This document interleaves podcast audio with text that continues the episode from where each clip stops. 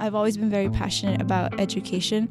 There's a lot of inequalities within our education system, and I feel that uh, as a first gen college student, it's my responsibility to be able to work towards equity within our education system.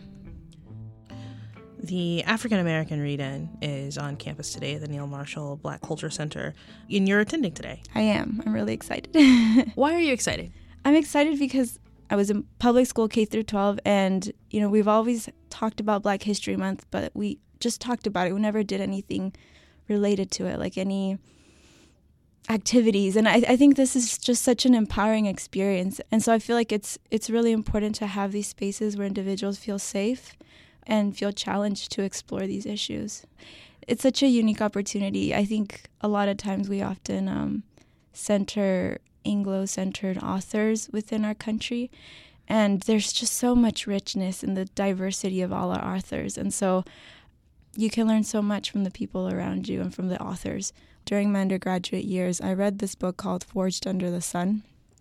And it was the first time where I read a book where the protagonist is actually a Mexican American woman.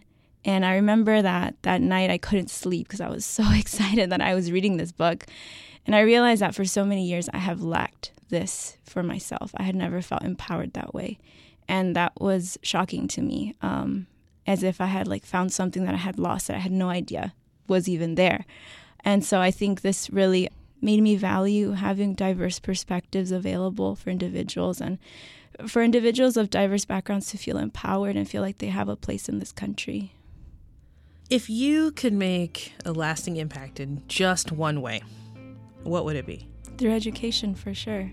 Yeah, it's to make school accessible and also to make it relevant to students and for them to feel empowered.